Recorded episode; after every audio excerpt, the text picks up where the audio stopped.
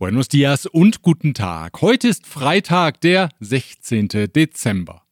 Mein Name ist Björn Liska. Herzlich willkommen beim Mexiko-Podcast. Ich freue mich, dass Sie dabei sind. Das Gesetz zur Neustrukturierung des Nationalen Wahlinstituts INE hat den Kongress passiert. Auch der Senat stimmte dem Vorhaben zu. Der Führer der Morena-Senatoren, Ricardo Monreal, konnte sich mit seiner Auffassung, wonach Teile des Gesetzes gegen die Verfassung verstoßen, nicht durchsetzen. Er selbst stimmte gegen das Gesetz. Kurzzeitig gab es Verwirrung über Regelungen, die auf Druck der kleinen Koalitionspartner der Regierungspartei Morena in das Gesetz aufgenommen wurden.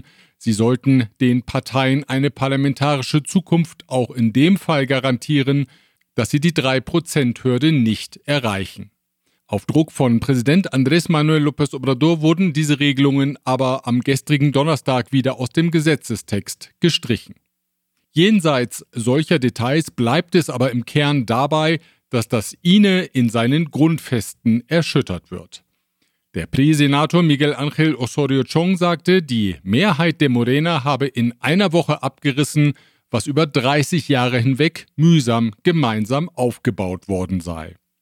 Der Morena-Senator Cesar Craviotto warf den Senatoren der Opposition daraufhin Taschentücher zu und rief höhnisch, damit könnten sie ihre Tränen trocknen, wenn sie um die Demokratie weinten. Der Präsident des Führungsgremiums des INE, Lorenzo Córdoba, hatte vor der entscheidenden Abstimmung nochmals davor gewarnt, das Gesetz zu verabschieden. Es führe dazu, dass das Wahlinstitut in großen Teilen nicht mehr arbeitsfähig sein werde, denn eine Folge des Gesetzes sei, dass das INE 85 Prozent seiner Mitarbeiter entlassen müsse.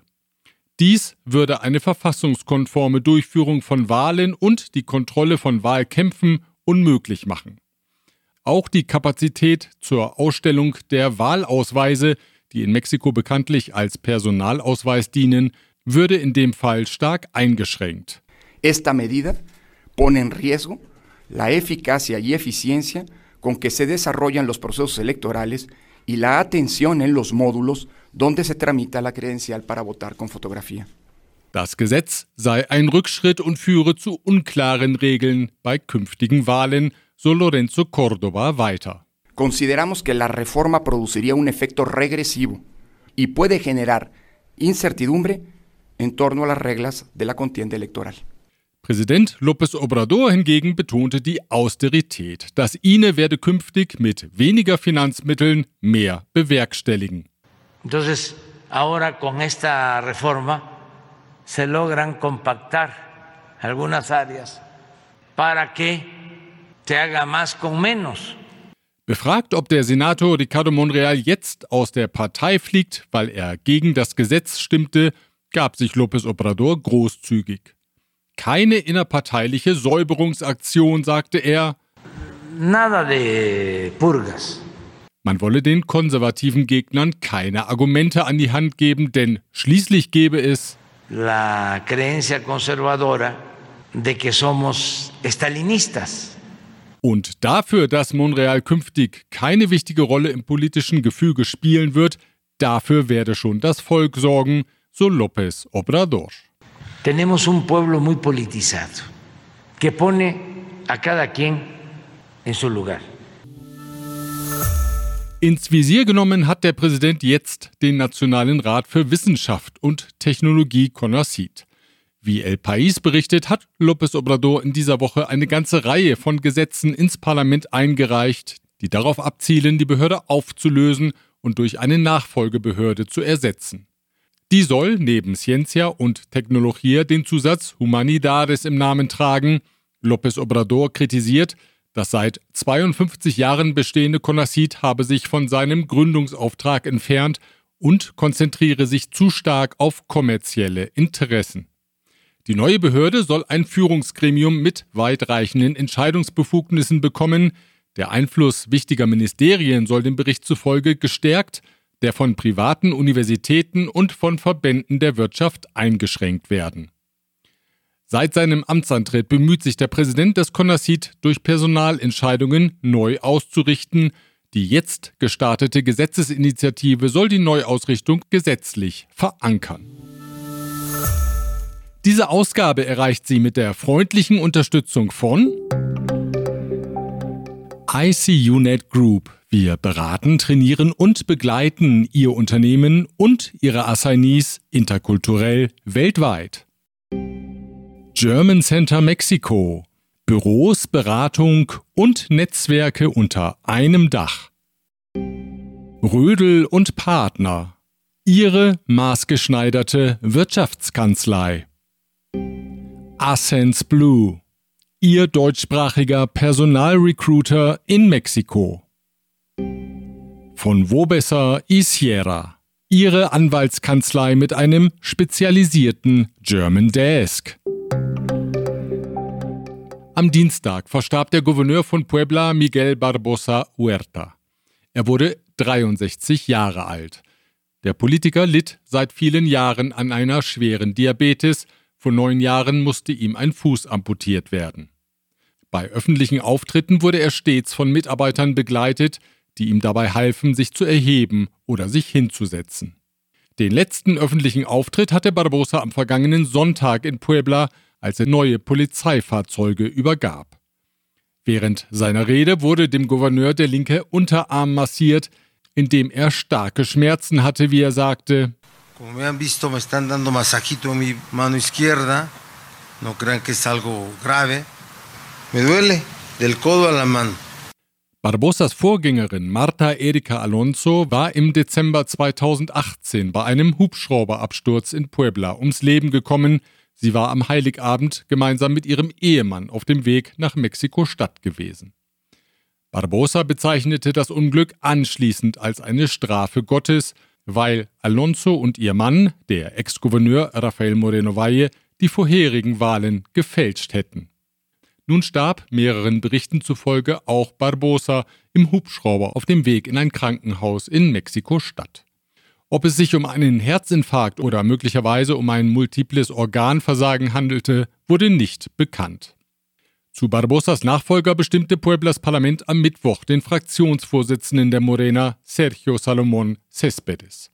Seine Amtszeit läuft bis zum Dezember 2024. Salomón Céspedes begann seine politische Laufbahn in der PRI, in der er gut drei Jahrzehnte lang Mitglied war. Anschließend trat er in die Partei Movimiento Ciudadano ein und wechselte schließlich zur Morena. Verabschiedet wurde nun endgültig das Urlaubstagegesetz. Im ersten Berufsjahr stehen Arbeitnehmern künftig mindestens zwölf statt bisher sechs Urlaubstage zur Verfügung. Unternehmerverbände hatten bis zum Schluss versucht zu verhindern, dass Arbeitnehmer Anspruch darauf haben, die zwölf Tage am Stück zu nehmen. Sie konnten sich damit aber nicht durchsetzen. Das Gesetz sieht vor, dass der Arbeitnehmer entscheiden kann, ob er die zwölf Tage am Stück nehmen möchte oder nicht. Es wird erwartet, dass die Regelung zum Jahresbeginn 2023 in Kraft tritt. Um 50 Basispunkte hat die Zentralbank am gestrigen Donnerstag den Leitzins angehoben. Damit folgte sie der US-amerikanischen Fed. Derzeit liegt der Leitzins in Mexiko bei 10,5 Prozent. Vor einem Jahr hatte er noch 5,5 Prozent betragen. Die Inflation ging im November leicht auf 7,8 Prozent zurück. Über den Tren Maya als emblematisches Bahnprojekt der Regierung wird regelmäßig berichtet. Anders sieht es mit der Zugverbindung von Mexiko-Stadt nach Toluca aus. Das Infrastrukturprojekt hatte die Vorgängerregierung unter Präsident Enrique Peña Nieto vor knapp zehn Jahren begonnen. Anders als bei Peña Nietos Hauptstadtflughafen gab es hier aber keinen Rückbau der Arbeiten. Vielmehr will Präsident López Obrador die Verbindung im Dezember 2023 einweihen. Das sagte er in dieser Woche. Der interurbane Zug soll dann bis zu 230.000 Passagiere täglich transportieren. An der 58 Kilometer langen Strecke liegen sieben Haltebahnhöfe, die Fahrt soll 40 Minuten dauern. Der Journalist Ciro Gomez Leiva wurde am späten Donnerstagabend in Mexiko-Stadt von Attentätern angegriffen, die sein Auto beschossen. Die Täter waren auf einem Motorrad neben das Fahrzeug von Gomez Leiva gefahren und eröffneten das Feuer auf ihn. Die Tat ereignete sich in der Nähe seines Wohnorts. Gomez Leiva sagte, die Panzerung seines Autos habe ihm das Leben gerettet.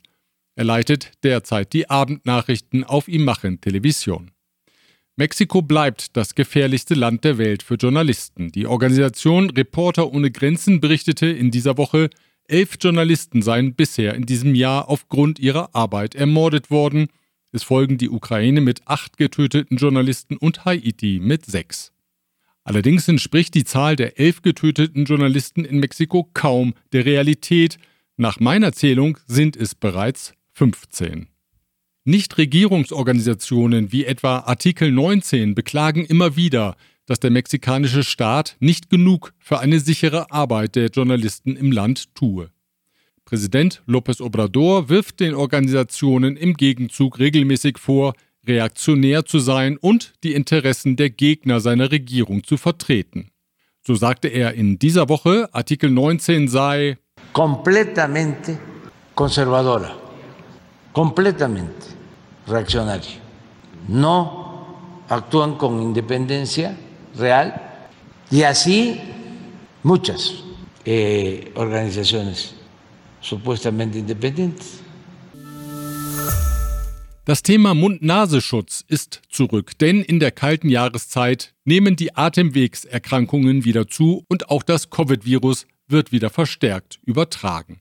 In Nuevo León ist deswegen das Tragen des Mund-Nasenschutzes in geschlossenen Räumen jetzt wieder Pflicht. Die Bundesregierung will dem Beispiel nicht folgen und setzt weiter auf Freiwilligkeit. Das unterstrich in dieser Woche der Staatssekretär im Gesundheitsministerium Hugo López Gatell. Definitivamente no vamos a poner ninguna medida de carácter obligatorio porque existe una probada experiencia científica en la salud pública de que las medidas que se imponen no son útiles, no son efectivas. Pero además esto es completamente congruente con un principio de conducta política que ha dispuesto el presidente y que nos rige a todo su gabinete, de que las cosas no se imponen, las cosas se persuaden amablemente. Diese Ausgabe erreicht sie auch mit der freundlichen Unterstützung von Global Mobility Partners, Ihr Spezialist für Umzüge von und nach Deutschland. Emfra Industrial Equipment ist Ihr zuverlässiger Partner für die Beschaffung von Ersatz- und Verschleißteilen aus Europa in den Bereichen Elektrotechnik, Pneumatik und Hydraulik. Evonik ein weltweit führendes Unternehmen der Spezialchemie. Chloemecom, Technologien für die Automatisierung und die Energieverteilung in der industriellen Anwendung. Kernliebers, der globale Technologieführer für hochkomplexe Teile und Baugruppen mit den Schwerpunkten Federn und Standsteile. Die Fußball-WM geht am Sonntag mit dem Spiel Frankreich gegen Argentinien zu Ende. Wir aber blicken bereits voraus auf die WM 2026, die in den USA, Kanada und Mexiko stattfindet. Austragungsorte im Land werden Mexiko-Stadt, Guadalajara und Monterrey sein. Und damit die Stadien sicher und reibungslos funktionieren, beginnen jetzt bereits die Planungen. So kommen im Januar Vertreter deutscher Unternehmen nach Mexiko, um ihre Produkte und Dienstleistungen rund um das Thema Stadionsicherheit vorzustellen. Neben Besuchen in den Austragungsstätten steht eine zentrale Informationsveranstaltung am 23. Januar in Mexiko-Stadt auf dem Programm. Über den Besuch der Delegation spreche ich jetzt mit Sabine Schulte. Sie ist Leiterin der Abteilung Trade and Invest bei der AHK Mexiko oder CAMEXA. Frau Schulte, was erwartet die Teilnehmer der Delegation im Januar in Mexiko? Diese Delegation von neun deutschen Unternehmen aus dem Bereich der zivilen Sicherheitslösungen und Konzepte erwarten in Mexiko Kontakt zu den drei Stadien die die WM 2026 empfangen werden und möchten ihre Konzepte und ihre Lösungen den Organisatoren und Verwaltern dieser Stadien und natürlich auch dem Mexikanischen Fußballbund vorstellen. Welche Produkte und Dienstleistungen bieten die deutschen Unternehmen denn an? Das sind eine Serie weit gefächerter Dienstleistungen und Lösungen aus dem Softwarebereich, aus dem Krisevorwarnungsbereich und Überwachungsbereich, aber auch Unternehmen zur Identifizierung von Personen, also alles, was sich rund um zivile Sicherheitsmöglichkeiten dreht, die gemeinsam auch als Verbund integrale Lösungen für die mexikanischen Stadien anbieten können. Was sollten Experten tun, die gerne an der zentralen Infoveranstaltung in Mexiko-Stadt am 23. Januar teilnehmen möchten? Diesen Experten rate ich, unsere Sonderseite zu dieser Delegation zu besuchen und sich dort direkt unter dem entsprechenden Link anzumelden. Wir heißen Sie gern am 23. Januar im Hotel Reforma Marriott willkommen.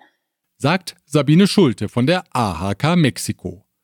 Den Link zur Veranstaltungsseite mit den Firmenprofilen und der Option, sich für die Veranstaltung am 23. Januar anzumelden, finden Sie auf unserer Homepage auf mexikopodcast.info. Ach ja, und dann ist da noch der Präsident in seiner Facette als Konzertveranstalter. In dieser Funktion will er nun unbedingt den aus Puerto Rico stammenden Reggaeton- und Latin-Rap-Sänger Bad Bunny dazu bewegen, ein Gratiskonzert auf dem Zocalo der Hauptstadt zu geben. Bad Bunny hatte vor einigen Tagen im Aztekenstadion gespielt, weil es aber zur Fälschung von Eintrittskarten gekommen war, konnten mehrere Fans nicht am Konzert teilnehmen. Zunächst rief die Hauptstadt-Oberbürgermeisterin Claudia Schenbaum bei dem Musiker an und bat ihn, auf dem Zocalo zu spielen. Doch der antwortete, sein Kalender sei auf absehbare Zeit gefüllt, keine Chance. Sogleich setzte López Obrador nach. Er wisse, dass der Musiker ein solidarischer und sensibler Mensch sei. Porque él es una gente solidaria, el Bad Bunny, y es sensible. Da staunt man und fragt sich, woher der Präsident denn das schon wieder weiß. Die Texte des Bad Bunny oder schlechten Hasen lassen ja nicht unbedingt darauf schließen, aber man hat ja gar keine Zeit, sich zu wundern. Da drückt der Präsident geschickt auf die Tränendrüse. Decirle que nos dio mucho sentimiento ver a jóvenes triste que no pudieron entrar porque les clonaron sus boletos, porque les hicieron fraude algunos llorando. Wem das nicht zu Herzen geht, also bitte. Der Präsident jedenfalls steht zu seinen Gefühlen. Me produjo sentimientos. Bad Bunny, da musst du doch einlenken und einen Termin freischlagen in deinem vollen Kalender, so der Appell des Präsidenten. Entonces le pido a Bad Bunny, sé que está este, saturado y cansado porque trabajan mucho pero le pido que considere la posibilidad de que venga a México, al Zócalo. Bezahlen freilich könne man den Sänger nicht. No le podemos pagar. Dafür aber kümmere sich die Regierung um Licht und Show. Das sei doch auch was. Nosotros nos encargamos de el escenario y de las luces. Auch wenn natürlich alles eine Nummer kleiner sein müsse als sonst bei den Shows des Sängers, die Austeritätspolitik eben Claro, no tan espectaculares, porque estuve viendo cómo salió ahí en el Azteca este, volando una palmera y pues eso sí no se puede acá, pero... Also keine über den Zocalo fliegende Palme, aber dafür vielleicht eine... ¿Cómo se llama? Una trilosa, digo este... Äh, nein, bitte was? Una tirolisa. Nein, auch nicht. Gemeint ist wohl... Tirolesa, una tirolesa. Esa sí se la podemos poner. Richtig, an einer Seilrutsche über den Zocalo gleiten und dazu singen. Also, wenn Bad Bunny da nicht begeistert zusagt, dann weiß ich auch nicht mehr weiter. Antworten könnte der internationale Star ja einfach mit einer Zeile aus einem Erfolgshit.